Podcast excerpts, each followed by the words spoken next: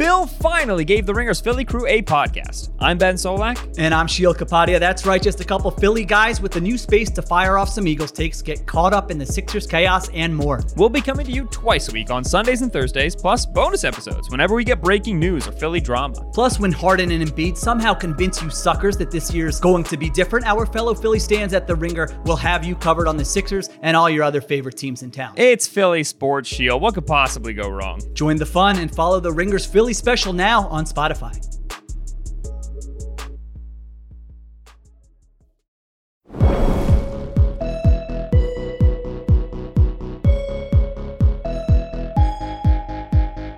Welcome to the hottest take. I'm Sean Fennessey here with Big Waz, aka Wosny Lambre, Craig Horlbeck, and Mallory Rubin. Mal, you have the floor. The Love is Blind pods for movie theaters. Okay. I'm intrigued, This is, naturally. this is mostly for you, Sean. Okay. Been thinking about this a lot because I have some dissonance in my mind and my heart right now. On the one hand, I miss the experience of being in a, a crowd to see a big blockbuster, right? Sharing that experience with other people. You hear the laughs, maybe you hear the cries. But what don't you want to hear? Someone coughing, blowing their nose, opening their fucking candy, yelling at their children, talking to the person next to them. I want to be able to perfectly calibrate the, and control the sound, filter what I want to hear, what I don't. I want to basically be in my living room next to a bunch of other people's living rooms. Mm. So what do you think? I'm I'm I'm kind of confused. So how are you only hearing the laughter and the crying but not the coughing? You can calibrate your experience. You're going to filter in certain frequencies of sound. Mm, Okay. Wow. This is a tech challenge, but I believe we can do it. Looking for some seed money from, from my friends in Silicon Valley. Okay. Now, I'm broadly content to just sit home and never see other people. I'm here with you guys today. I can't remember the last time I left my house. Got to be honest. Okay.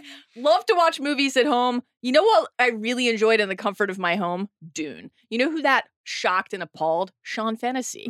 And I've been thinking, what's a sweet spot here? How can we meld these various aspects of our existence? I don't really want to be around other people all that often, but I do miss the cap wielding Mjolnir collective gasp of awe. Mm. Something that I think back on now fondly. I don't think back on fondly of all the times I've gotten colds in movie theaters or sat on a junior mint. I don't want to ever do that again. Uh, I, I think there's something very ironically delightful about a Netflix series inspiring an idea that could save movie theaters. Mm. However, movie theaters and the theatrical movie business, as I'm sure many of you guys know, is in a bad place. Mhm. Yeah. In fact, they're broke. And so, this very elaborate technological advancement that you're describing is not affordable to a broken business. So, who's paying for this?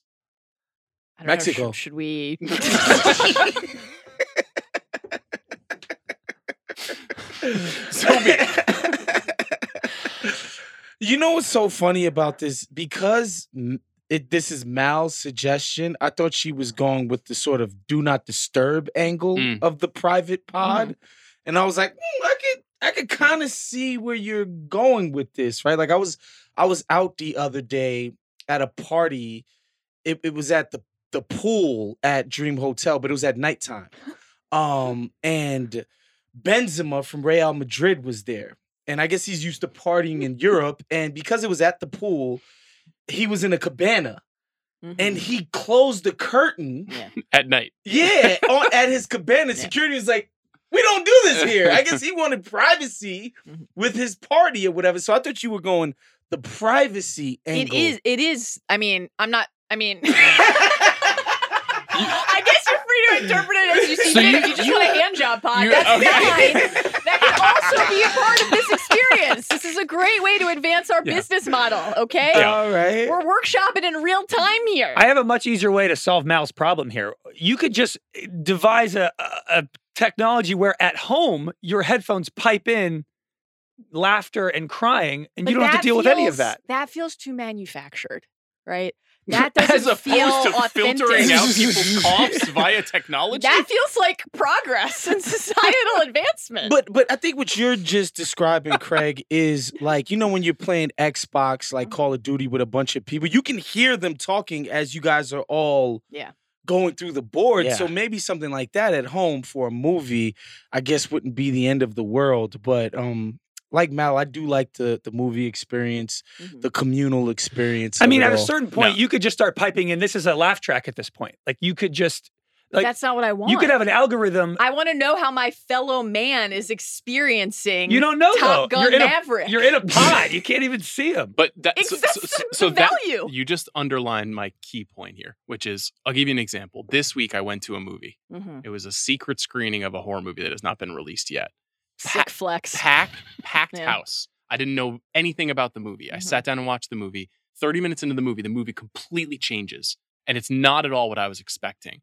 And when it changes and something extremely exciting happens, I turned and looked at the people next to me, the strangers next to me, to see their reaction. And then they looked at me and we were like, Are you fucking kidding? Is this really happening in this movie right now? How can we have that What in your pod? What if you could turn through plexiglass that you could also fog up anytime you wanted so they couldn't see you? This is exactly what I'm talking about. How the large best is of this both pod? worlds. Are there like eight people in this theater? I feel like you're not going to be able this to. This is much yeah i'm glad you asked this much like a luxury box different scaled pricing Oh. sizes you can do a solo pod. Okay As for wise you can Mm-hmm. uh, opt in for pod, a couples, couples pod, pod Why where more than one person can go in with you Friday night. You've got the orgy pod, all sorts of different options, different snack baskets that No. you can order in No. advance. this is not the bourgeois take. This is the hottest take. You know, it's not this isn't just about creating elevated lifestyles for people who are grumpy about hearing someone cough. You know, like we got to do better. We can't just constantly be looking to just pay away our pain.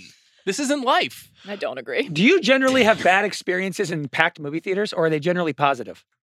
I avoid them almost at all costs. Okay, so we're basing this my off new very my new routine is to try to target like an 11:30 a.m. Saturday movie to run into as few people as possible. This is what I love is when people who don't actually experience things want to change them for other people. I want to change even- it for myself. You're welcome to still go to your neighborhood AMC. Well, uh, we'll have to check in with AMC on this idea. Uh, for Mallory Rubin, Craig Horlbeck, Big Waz, Sean Fennessey, this has been the hottest take.